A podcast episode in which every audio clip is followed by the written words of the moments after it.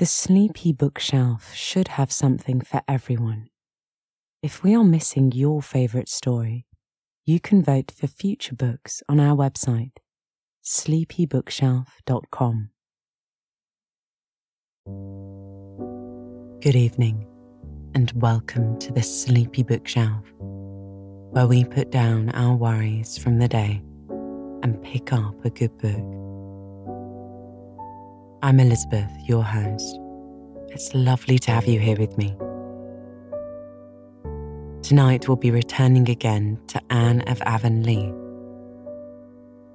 But before that, let's take some time to unwind and relax.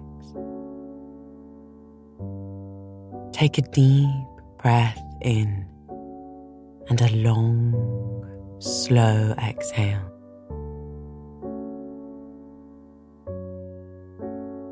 Gently close your eyes and have another nice big inhale. Slowly breathe out again and start to feel your body relax.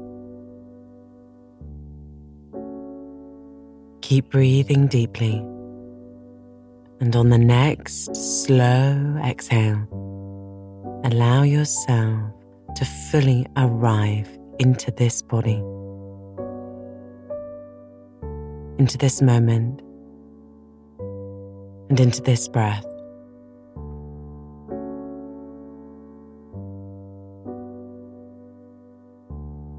Now find a natural breath for you and just be here.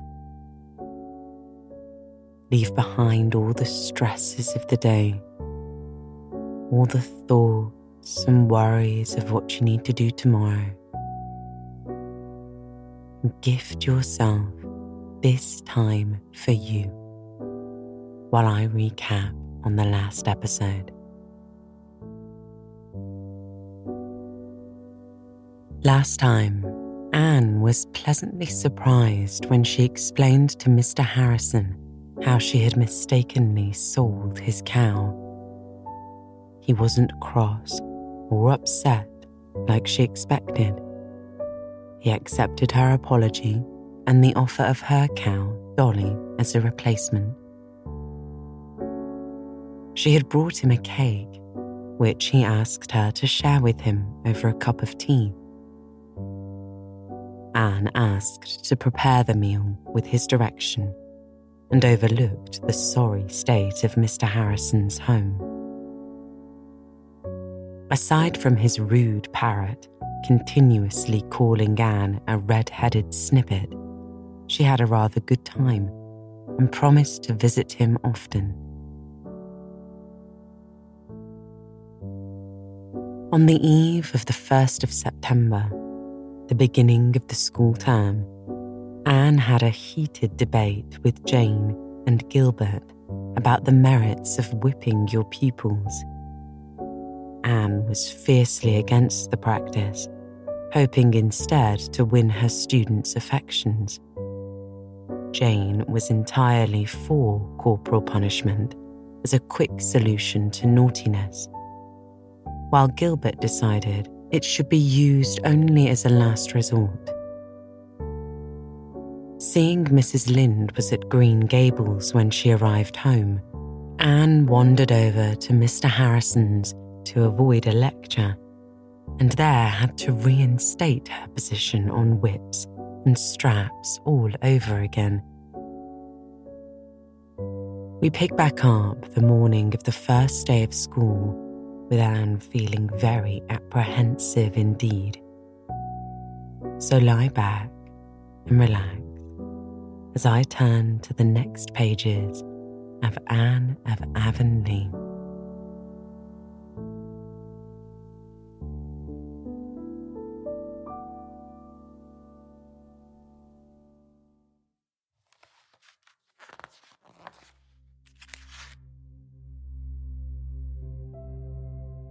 Chapter 5 A Fully Fledged Schoolmarm. When Anne reached the school that morning, for the first time in her life, she had traversed the birch path, deaf and blind to its beauties. All was still and quiet. The preceding teacher had trained the children to be in their places at her arrival, and when Anne entered the schoolroom, she was confronted by prim rows of shining morning faces and bright, inquisitive eyes. She hung up her hand and faced her pupils, hoping that she did not look as frightened and foolish as she felt, and that they would not perceive how she was trembling. She had sat up until nearly twelve the preceding night, composing a speech she meant to make to her pupils upon opening the school. She had revised and improved it painstakingly, and then she had learnt it off by heart. It was a very good speech and had some very fine ideas in it, especially about mutual help and earnest striving after knowledge. The only trouble was she could not now remember a word of it. After what seemed to her a year, about 10 seconds in reality, she said faintly, Take your testaments, please, and sank breathlessly into her chair under cover of the rustle and clatter of desk lids that followed. While the children read their verses, Anne marshalled her shaky wits into order and looked over the array of little pilgrims to the grown up land. Most of them were, of course, quite well known to her. Her own classmates had passed out in the preceding year, but the rest had all gone to school with her, excepting the primer class and 10 newcomers to Avonlea. Anne secretly felt more interest in these 10 than in those whose possibilities were already fairly well mapped out to her. To be sure, they might be just as commonplace as the rest, but on the other hand, there might be a genius among them. It was a thrilling idea. Sitting by himself at a corner desk was Anthony Pye. He had a dark, sullen little face and was staring at Anne with a hostile expression in his black eyes. Anne instantly made up her mind that she would win that boy's affection and discomfit the Pyes utterly. In the other corner, Another strange boy was sitting with Artie Sloane, a jolly looking little chap with a snub nose, freckled face, and big, light blue eyes, fringed with whitish lashes. Probably the Donnell boy. And if resemblance went for anything, his sister was sitting across the aisle with Mary Bell. Anne wondered what sort of mother the child had to send her to school dressed as she was. She wore a faded pink silk dress trimmed with a great deal of cotton lace, soiled white kid slippers, and silk stockings. Her sandy hair was tortured into innumerable kinky and unnatural curls surmounted by a flamboyant bow of pink ribbon bigger than her head. Judging from her expression, she was very well satisfied with herself. A pale little thing with smooth ripples of fine, silky, fawn coloured hair flowing over her shoulders must, Anne thought, be Annetta Bell whose parents had formerly lived in the Newbridge School District, but by reason of hauling their house 50 yards north of its old site, were now in Avonlea. Three pallid little girls crowded into one seat were certainly Cottons, and there was no doubt that the small beauty with the long brown curls and hazel eyes, who was casting a coquettish look at Jack Gillis over the edge of her testament, was Prillie Rogerson, whose father had recently married a second wife and brought Prillie home from her grandmother's in Grafton. A tall, awkward girl in a back seat who seems to have too many feet and hands, Anne could not place at all, but later on discovered that her name was Barbara Shaw and that she had come to live with an Avonlea aunt. She was also to find that if Barbara ever managed to walk down the aisle without falling over her own or somebody else's feet, the Avonlea scholars wrote the unusual fact up on the porch wall to commemorate it. But when Anne's eyes met those of the boy at the front desk facing her own, a queer little thrill went over her, as if she had found her genius. She knew this must be Paul Irving, and that Mrs. Rachel Lynde had been right for once when she prophesied that he would be unlike the Avonlea children.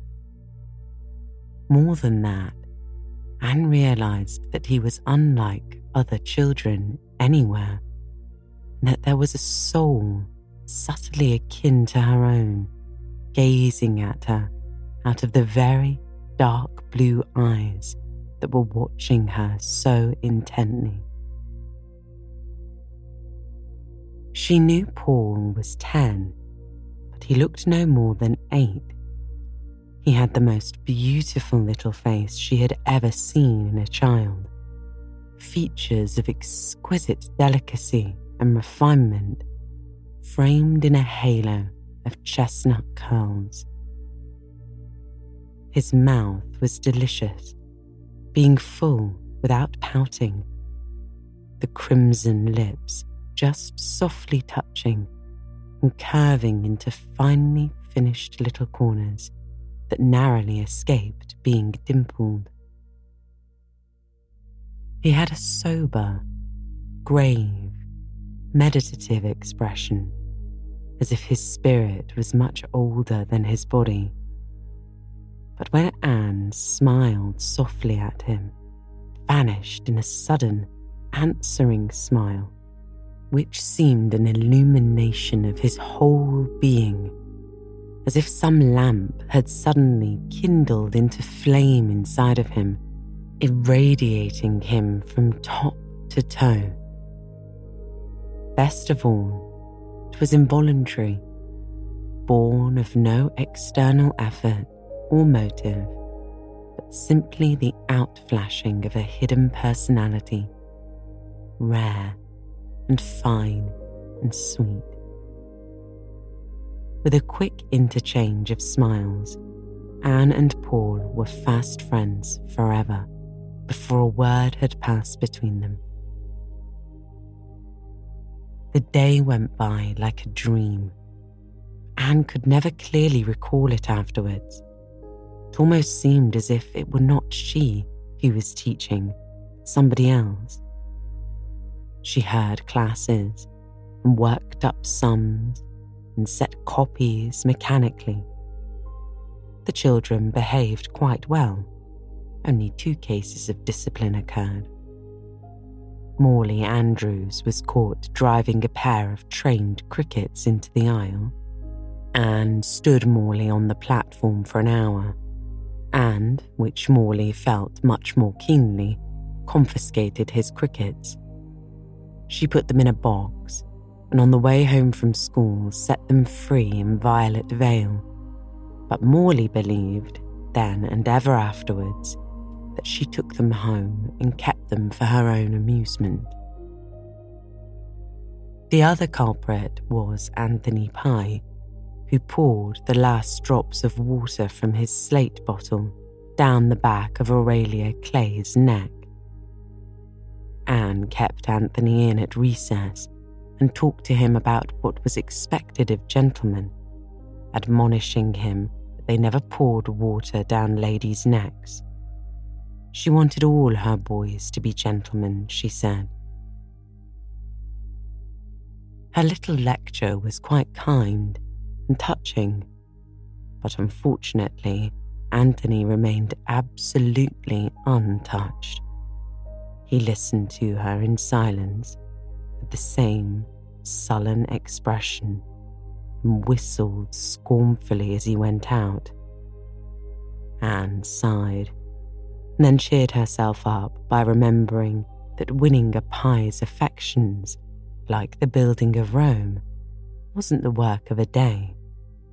In fact, it was doubtful whether some of the Pyes had any affections to win but Anne hoped better things of Anthony, who looked as if he might be a rather nice boy if one ever got behind his sullenness. When school was dismissed and the children had gone, Anne dropped wearily into her chair. Her head ached and she felt woefully discouraged. There was no real reason for discouragement since nothing very dreadful had occurred. But Anne was very tired and inclined to believe that she would never learn to like teaching, and how terrible it would be to be doing something you didn't like every day for, well, say 40 years. Anne was of two minds whether to have her cry out there and then, or wait till she was safely in her own white room at home. Before she could decide, there was a click of heels and a silken swish on the porch floor, and Anne found herself confronted by a lady whose appearance made her recall a recent criticism of Mr. Harrison's on an overdressed female he had seen in a Charlottetown store. She looked like she had a head on collision between a fashion plate and a nightmare. The newcomer was gorgeously arrayed in a pale blue summer silk, puffed, frilled, and sheared wherever puff, frill, or shearing could possibly be placed. Her head was surmounted by a huge white chiffon hat, bedecked with three long but rather stringy ostrich feathers a veil of pink chiffon lavishly sprinkled with huge black dots hung like a flounce from the hat brim to her shoulders and floated off in two airy streamers behind her. She wore all the jewelry that could be crowded on one small woman, and a very strong odour of perfume attended her. I am Mrs. Donnell, Mrs. H. B. Donnell, announced this vision. And I have come in to see you about something Clarice Almira told me when she came home to dinner today. It annoyed me excessively. I'm sorry, faltered Anne, vainly trying to recollect any incident of the morning connected with the Donnell children. Clarice Almira told me that you pronounced our name Donald. Now, Miss Shirley, the correct pronunciation of our name is Donnell, accent on the last syllable. I hope you'll remember this in future. I'll try to, said Anne, choking back a wild desire to laugh. I know by experience that it's very unpleasant to have one's name spelled wrong. I suppose it must be even worse to have it pronounced wrong. Certainly it is. And Clarice Almira also informed me that you called my son Jacob. Well, he told me his name was Jacob, protested Anne. Oh, I might have expected that, said Mrs. H.B. Donnell in a tone which implied that gratitude in children was not to be looked for in this degenerate age. That boy has such plebeian tastes, Miss Shirley. When he was born, I wanted to call him St. Clair. Sounds so aristocratic, doesn't it? But his father insisted he should be called Jacob, after his uncle. I yielded because Uncle Jacob was a rich old bachelor. And what do you think, Miss Shirley? When our innocent boy was five years old, Uncle Jacob actually went and got married and now he has three boys of his own. Did you ever hear of such ingratitude? The moment the invitation to the wedding, for he had the impertinence to send us an invitation, Miss Shirley, came to the house, I said, No more Jacobs for me, thank you. From that day, I called my son St. Clair, and St. Clair I'm determined he shall be called. His father obstinately continues to call him Jacob, and the boy himself has a perfectly unaccountable preference for the vulgar name. But St. Clair he is, and St. Clair he shall remain. You will kindly remember this, Miss Shirley, will you not? Thank you. I told Clarice Almira that I was sure it was only a misunderstanding and that a word would set it right. Donnell, accent on the last syllable, and St. Clair, on no account, Jacob. You'll remember. Thank you. When Mrs. H.B. Donnell had skimmed away, Anne locked the school door and went home. At the foot of the hill, she found Paul Irving by the birch path. He held out to her a cluster of the dainty little wild orchids which Avonlea children called rice lilies. Please, teacher, I found these in Mr. Wright's field, he said shyly. And I came back to give them to you because I thought you were the kind of lady that would like them. And because he lifted his big, beautiful eyes I like you, teacher. You darling, said Anne, taking the fragrant spikes.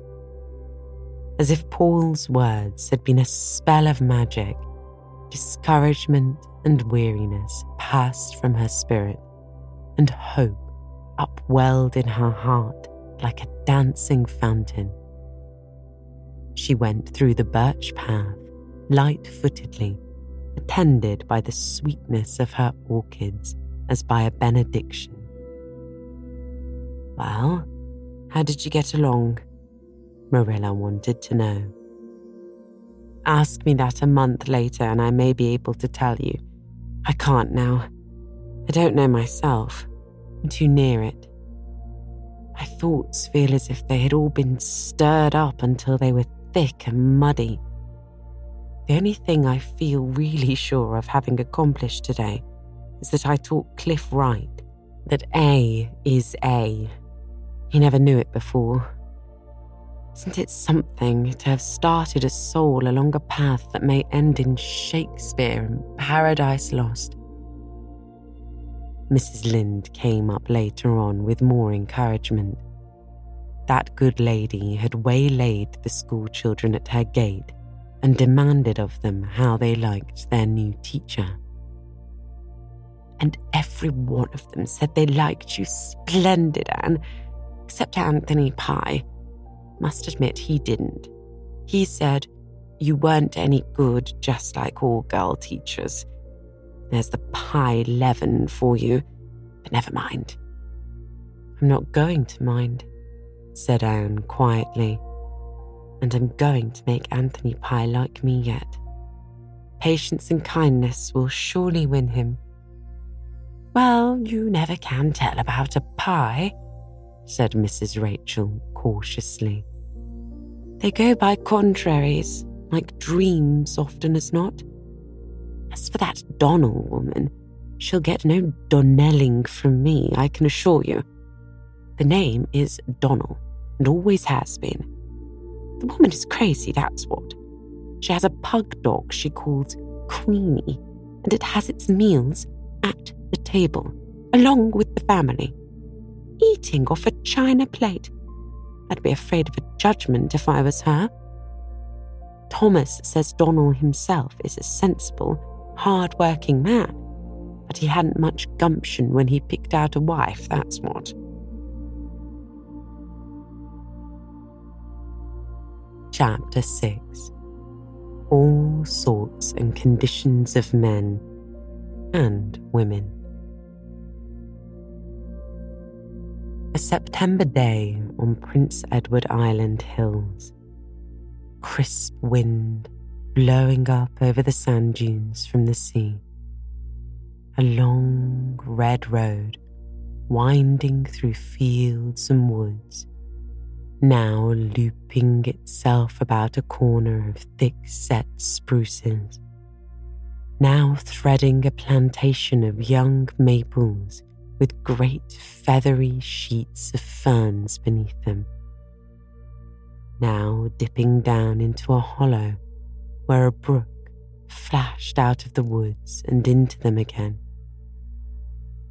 Now basking in open sunshine between ribbons of goldenrod and smoke blue asters. Air athrill with the pipings of myriads of crickets those glad little pensioners of the summer hills. A plump brown pony ambling along the road. Two girls behind him, full to the lips with the simple, priceless joy of youth and life. Oh, this is a day left over from Eden, isn't it, Diana? Dan sighed for sheer happiness. The air has magic in it. Look at the purple in the cup of the Harvest Valley, Diana. And oh, do smell the dying fir. It's coming up from that little sunny hollow where Mr. Eben Wright has been cutting fence poles. Oh, bliss is it on such a day to be alive but to smell dying fir is very heaven. That's two thirds Wordsworth and one third Anne Shirley. Doesn't seem possible that there should be dying fir in heaven, does it? And yet it doesn't seem to me that heaven would be quite perfect if you couldn't get a whiff of dead fir as you went through its woods. Perhaps we'll have the odour there without the death. Yes, I think that will be the way. That delicious aroma must be the souls of the firs. Of course, it will just be the souls in heaven.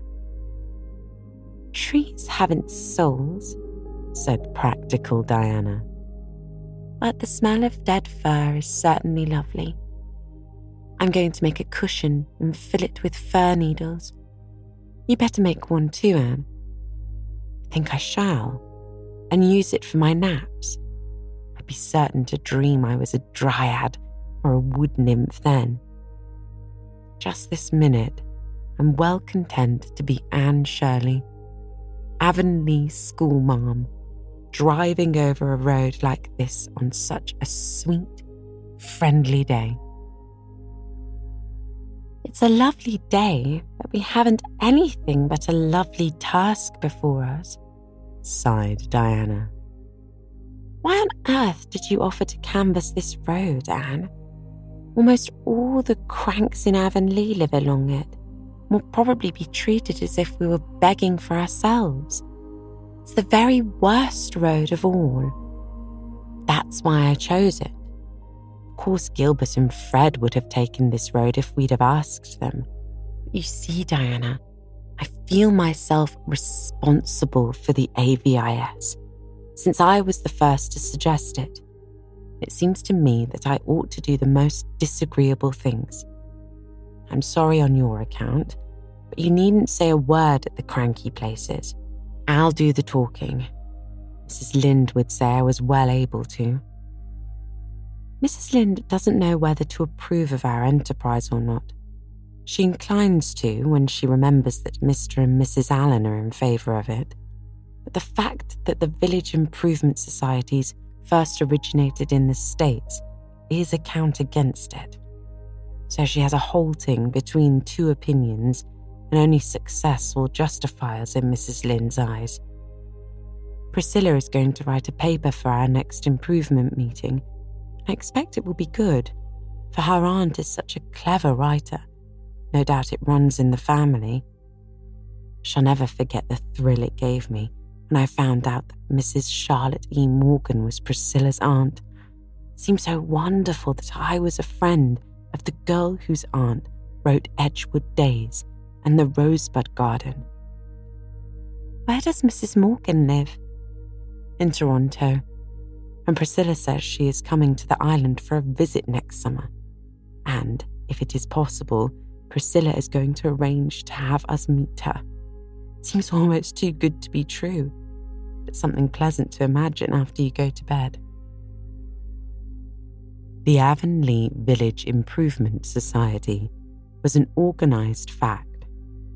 Gilbert Blythe was president, Fred Wright, vice president, Anne Shirley, secretary, and Diana Barry, treasurer. The improvers, as they were promptly christened, were to meet once a fortnight at the homes of the members. It was admitted that they could not expect to effect many improvements so late in the season, but they meant to plan the next summer's campaign, collect and discuss ideas, write and read papers, and, as Anne said, educate the public sentiment generally. There was some disapproval, of course, and which the improvers felt much more keenly, a good deal of ridicule. Mr. Elisha Wright was reported to have said that a more appropriate name for the organisation would be Courting Club. Mrs. Hiram Sloane declared that she heard the improvers meant to plough up all the roadsides and set them out with geraniums. Mr. Levi Boulter warned his neighbours that the improvers would insist that everybody pull down his house and rebuild it after plans approved by the Society. Mr. James Spencer sent them word that he wished they would kindly shovel down the church hill. Eben Wright told Anne that he wished the improvers could induce old Josiah Sloane to keep his whiskers trimmed. Mr. Lawrence Bell said he would whitewash his barns if nothing else would please them, but he would not hang lace curtains in the cow stable windows.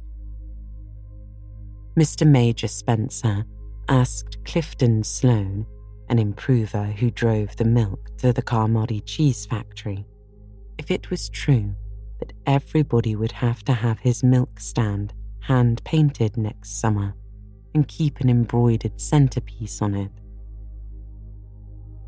In spite of, or perhaps human nature being what it is, because of this, the society went gamely to work at the only improvement they could hope to bring about that fall.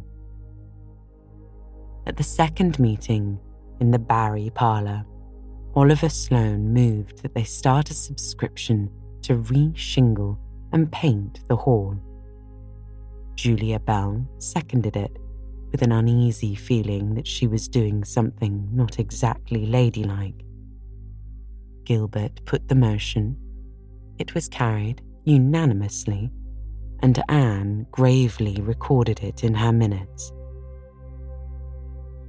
The next thing was to appoint a committee and Gertie Pye, determined not to let Julia Bell carry off all the laurels, boldly moved that Miss Jane Andrews be chairman of said committee.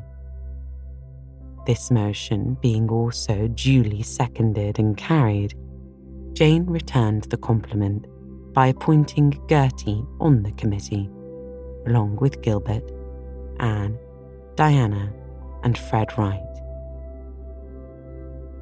The committee chose their routes in private conclave. Anne and Diana were told off for the Newbridge Road, Gilbert and Fred for the White Sands Road, and Jane and Gertie for the Carmody Road. Because, explained Gilbert to Anne as they walked home together through the haunted wood, the Pyes live along that road. They won't give a cent unless one of themselves canvasses them.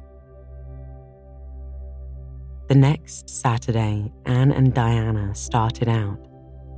They drove to the end of the road and canvassed homeward, calling first on the Andrew girls. If Catherine is alone, we may get something, said Diana. But if Eliza is there, we won't. Eliza was there, very much so, and looked even grimmer than usual. Miss Eliza was one of those people who give you the impression that life is indeed a vale of tears, and that a smile, never to speak of a laugh, is a waste of nervous energy, truly reprehensible. The Andrew girls had been girls for 50 odd years and seemed likely to remain girls to the end of their earthly pilgrimage.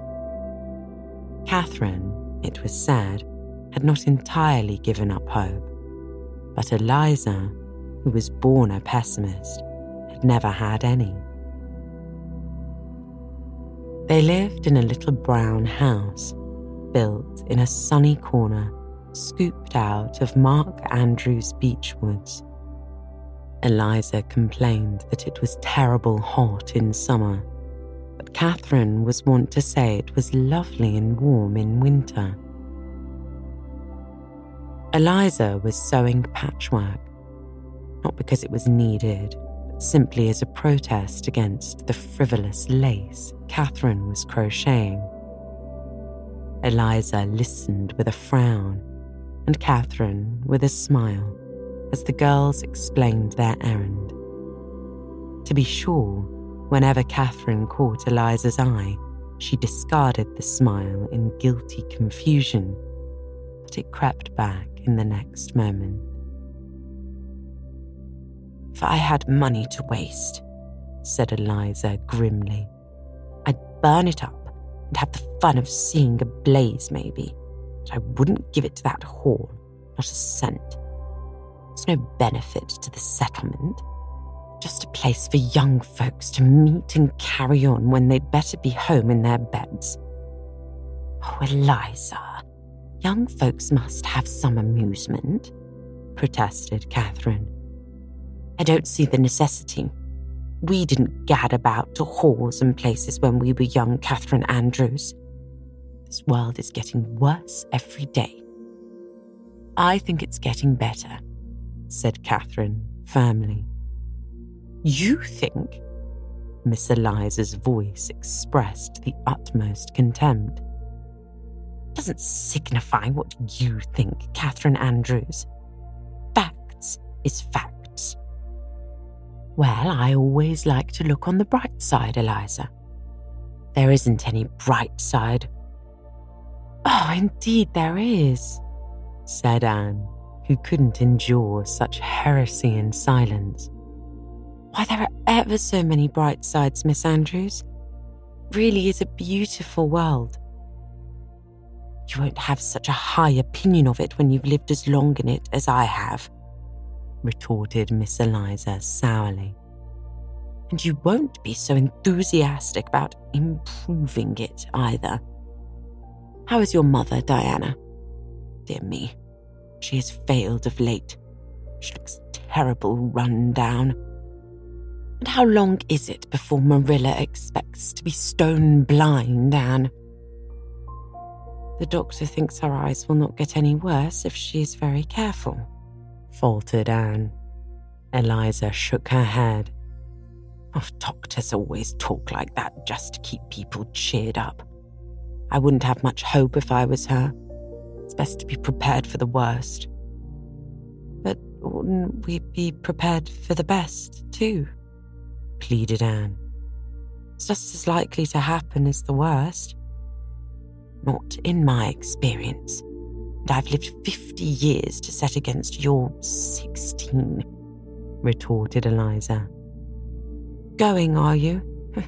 well, I hope this new society of yours will be able to keep Avonlea from running any further downhill. But I haven't much hope of it. Anne and Diana got themselves, thankfully, out and drove away as fast as the fat pony could go. As they rounded the curve below the beech wood, a plump figure came speeding over Mr. Andrews's pasture, waving to them excitedly. It was Catherine Andrews, and she was so out of breath that she could hardly speak. But she thrust a couple of quarters into Anne's hand. That's my contribution to painting the hall, she gasped. I'd like to give you a dollar, but I don't dare take more from my egg money, for Eliza would find out if I did. I'm really interested in your society. I believe you're going to do a lot of good. I'm an optimist. I have to be living with Eliza. I must hurry back before she misses me. She thinks I'm feeding the hens. I hope you'll have good luck canvassing. And don't be cast down over what Eliza said. The world is getting better. It certainly is. The next house was Daniel Blair's. Now it all depends on whether his wife is home or not, said Diana as they jolted along a deep, rutted lane. If she is, we won't get a cent. Everybody says Dan Blair doesn't dare have his hair cut without asking her permission. And it's certain she's very close, to state it moderately. She says she has to be just before she's generous. But Mrs. Lynde says she's so much before that generosity never catches up with her at all. Anne related their experience, the Blair place, to Marilla that evening. We tied the horse and then rapped at the kitchen door. Well, nobody came, but the door was open and we could hear somebody in the pantry going on dreadfully. We couldn't make out the words, but Diana says she knows they were swearing by the sound of them. Can't believe that of Mr. Blair. He's always so quiet and meek, but at least he had great provocation for Marilla. When that poor man came to the door, red as a beet, with perspiration streaming down his face. He had on one of his wife's big gingham aprons. I can't get this darn thing off, he said, for the strings are tied in a hard knot and I can't bust 'em, so you'll have to excuse me, ladies. We begged him not to mention it and went in and sat down. Mr. Blair sat down too he twisted the apron around his back and rolled it up. But he did look so ashamed and worried that I felt sorry for him, and Diana said she feared we had called at an inconvenient time. Oh, not at all, said Mr. Blair, trying to smile. You know, he's always very polite. I'm a little busy, getting ready to bake a cake, as it were. My wife got a telegram today that her sister from Montreal is coming tonight, and she's gone to the train to meet her and left orders for me to bake a cake for tea. She writ out the recipe and told me what to do, but I've clean forgot half the directions already. And it says, flavour according to taste. What does that mean? How can you tell? And what if my taste doesn't happen to be other people's taste? Would a tablespoon of vanilla be enough for a small layer cake? I felt sorrier than ever for the poor man. He didn't seem to be in his proper sphere at all. I had heard of hen-pecked husbands, and now I felt that I saw one. It was on my lips to say, Mr. Blair, if you'll give us a subscription for the hall, I'll mix up your cake for you. But I suddenly thought that it wouldn't be neighbourly to drive too sharp a bargain with a fellow creature in distress. So I offered to mix the cake for him without any conditions at all. He jumped at my offer. He said he'd been used to making his own bread before he was married, but he feared a cake was beyond him, and yet he hated to disappoint his wife. He got me another apron, and Diana beat the eggs, and I mixed the cake. Mr. Blair ran about and got us the materials. He had forgotten all about his apron, and when he ran, it streamed out behind him, and Diana said she thought she would die to see it. He said he could bake the cake all right. He was used to that. And then he asked for our list and he put down $4. So you see, we were rewarded. But even if he hadn't given a cent, I'd always feel that we had done a truly Christian act in helping him. Theodore White's was the next stopping place. Neither Anne nor Diana had ever been there before and they had only a very slight acquaintance with Mrs. Theodore, who was not given to hospitality. Should they go to the back or the front door? While they held a whispered consultation, Mrs. Theodore appeared at the front door with an armful of newspapers. Deliberately, she laid them down one by one on the porch floor and the porch steps, and then down the path to the very feet of her mystified callers. Will you please wipe your feet carefully on the grass and then walk on newspapers? She said anxiously. I've just swept the house all over and I can't have any more dust tracked in. Path's been real muddy since the rain yesterday. Don't you dare laugh, warned Anne in a whisper as they marched along the newspapers. And I implore you, Diana, do not look at me, no matter what she says, or I shall not be able to keep a sober face. The papers extended across the hall and into a prim, fleckless parlour. Anne and Diana sat down gingerly on the nearest chairs and explained their errand. Mrs. White heard them politely, interrupting only twice once to chase out an adventurous fly, and once to pick up a tiny wisp of grass that had fallen on the carpet from Anne's dress. Anne felt wretchedly guilty, Mrs. White subscribed $2 and paid the money down to prevent us from having to go back for it Diana said when they had got away. Mrs. White had the newspapers gathered up before they had their horse untied, and as they drove out of the yard, they saw her busily wielding a broom in the hall. I've always heard that Mrs. Theodore White was the neatest woman alive. I'll believe it after this, said Diana giving way to her suppressed laughter as soon as it was safe. I'm glad she has no children, said Anne solemnly. Be dreadful beyond words for them if she had.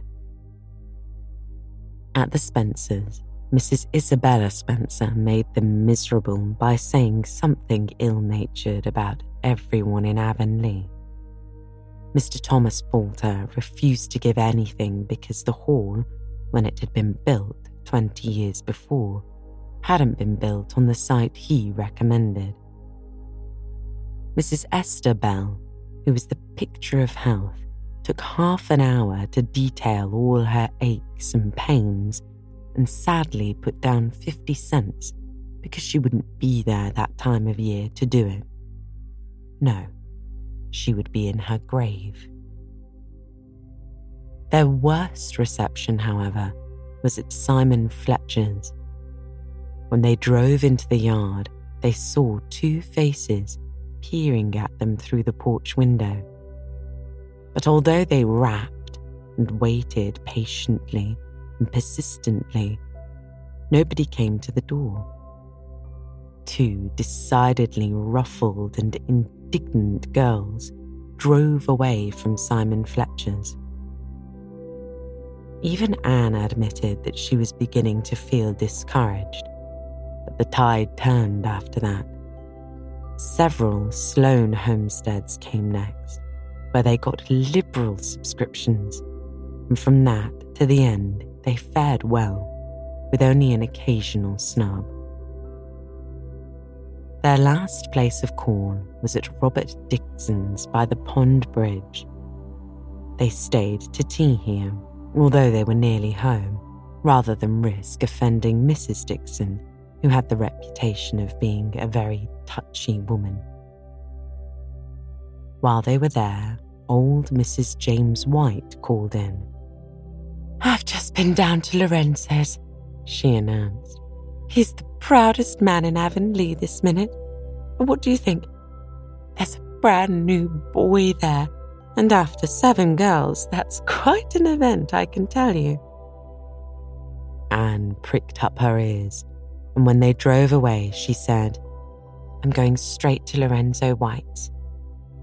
But he lives on the White Sands Road. That's quite a distance out of our way, protested Diana. Gilbert and Fred will canvass him. They're not going round until next Saturday. It'll be too late by then, said Anne firmly. The novelty will be worn off. Lorenzo White is dreadfully mean, he will subscribe to anything just now. We mustn't let such a golden opportunity slip, Diana. The result justified Anne's foresight. Mr. White met them in the yard, beaming like the sun upon an Easter day. When Anne asked for a subscription, he agreed enthusiastically. Certainly, certainly. Just put me down for a dollar more than the highest subscription you've got. That will be five dollars. Mr. Daniel Blair put down four, said Anne, half afraid but Lorenzo did not flinch. Five it is, and here's the money on the spot. Now I want you to come into the house. There's something in there worth seeing, something very few people have seen as yet. Just come in and pass your opinion. What will we say if the baby isn't pretty? whispered Diana in trepidation as they followed the excited Lorenzo into the house. Oh, there'll be certainly something else nice to say about it, said Anne easily. There always is about a baby. The baby was pretty, however, and Mr. White felt that he got his five dollars worth of the girl's honest delight over the plump little newcomer. But that was the first, last, and only time Lorenzo White ever subscribed to anything. Anne, tired as she was, made one more effort for the public weal that night, slipping over the fields to interview Mr. Harrison, who was, as usual, smoking his pipe on the veranda with Ginger beside him. Strictly speaking, he was on the Carmody Road, Jane and Gertie, who were not acquainted with him save by doubtful report, had nervously begged Anne to canvass him. Mr. Harrison, however, flatly refused to subscribe a cent, and all Anne's wiles were in vain. But I thought you approved of our society, Mr. Harrison, she mourned. So I do. So I do, but my approval doesn't go as deep as my pocket, Anne. Few more experiences such as I have had today would make me as much of a pessimist as Miss Eliza Andrews, Anne told her reflection in the east gable mirror at bedtime.